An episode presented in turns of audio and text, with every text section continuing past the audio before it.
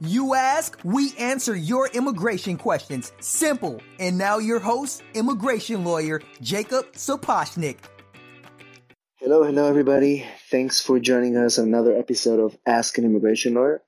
I'm excited to introduce the next several episodes because we are actually using audio from our YouTube videos to share with a lot of the people that are not able to watch the videos every day. They prefer audio version to be on the go so you, you can listen to it in the car or whatever you, you want to get the information from about our the immigration changes and the different topics we cover in, in those videos. So the next several episodes will have audio from our YouTube videos and also full transcripts with easy to find uh, section description of what you have in each episode. So hopefully you like this format. Let me know what you think.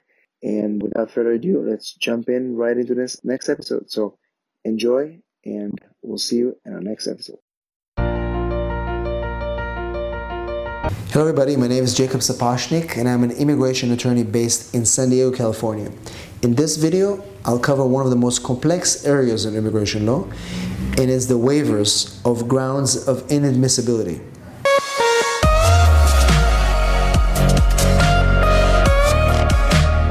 In this video, we'll talk about uh, specifically about the I-601 waiver that is a very powerful waiver that can waive um, grounds of unlawful presence, of certain criminal activity, as well as misrepresentation and fraud. So essentially, how do we go about applying for the I-601 waiver? First of all, there has to be a qualifying relative. Who is a qualifying relative in I-601 waiver cases? Typically, it's a, um, a legal permanent resident or a citizen, spouse, or a parent.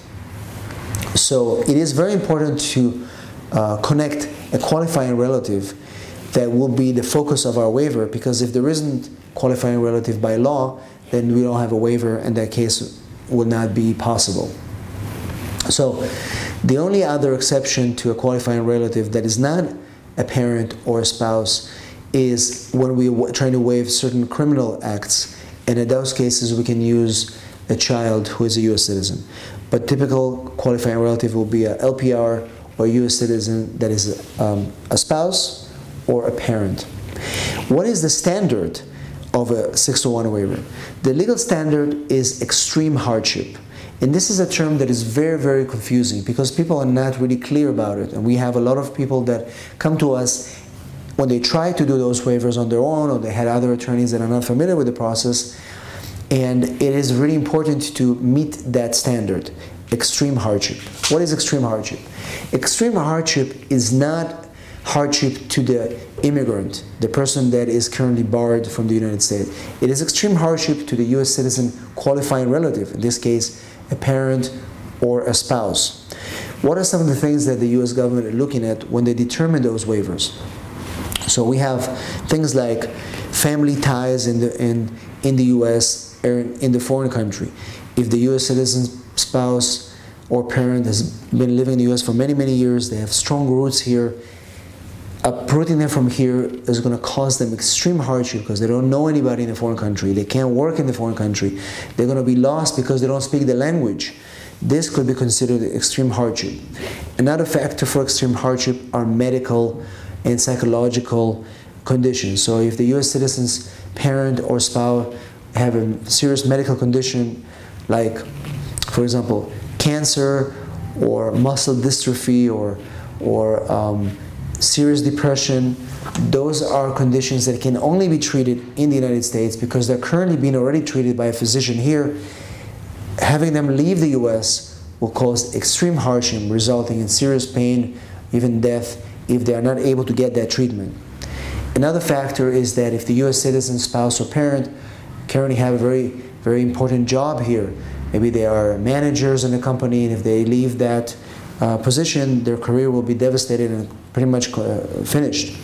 If they have a business here that many other people depend on, like let's say if it's a spouse that has a, their own business and now have her elderly parents depending on that income, if that person must depart from the United States, it's going to cause extreme hardship to them and their family that is left behind.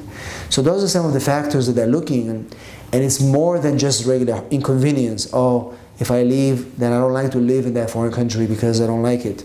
it has to be extreme hardship. Maybe it's a country that has a very severe country conditions like war, like Somalia or, or uh, El Salvador, where there are gangs fighting each other. So things like that that we'll, we can put in the case to show that country conditions make it so difficult, almost impossible for that U.S. citizen qualifying relative to move, and therefore it's going to result in extreme hardship.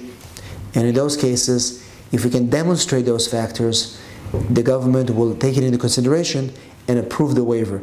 There are a lot of uh, factors that are also discretionary. Therefore, these waiver packages that we put together have a lot of exhibits. We have we use uh, doctors, psychiatrists that will prepare certain reports, uh, country condition experts that will put some reports to show uh, why this particular qualifying relative will suffer if they are to go to this foreign country.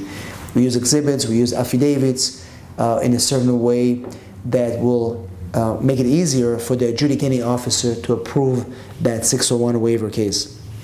Now remember, those waivers been created in the law for a particular reason because once a person is barred and they've done their time abroad, there has to be a way to bring them back if they meet those waiver requirements. there are many, many waivers out there. In this particular video, we mentioned the 601 wa- waiver. There, there, are waivers like the 601A, which are specifically for unlawful presence. There are waivers like the 212D3 for people that are non immigrants. There is the I 212 waiver. There are for people that have been removed and are trying to come back. And we'll do more videos about those specific waivers. But in this waiver, I was trying to cover the 601 extreme hardship waiver and hopefully give you a little bit of a glimpse into what it is. We have more articles on our website that will focus on that. Please subscribe to our channel for weekly videos that will cover the other waivers and many, many other topics in immigration law that you want to watch and we'll make. We'll keep making. Thanks for watching and we'll see you on our next video. Thank you for listening to the Ask My Immigration Lawyer podcast, the show that's dedicated to answering your immigration questions. Simple as that. See you next week for another round of questions and much needed answers.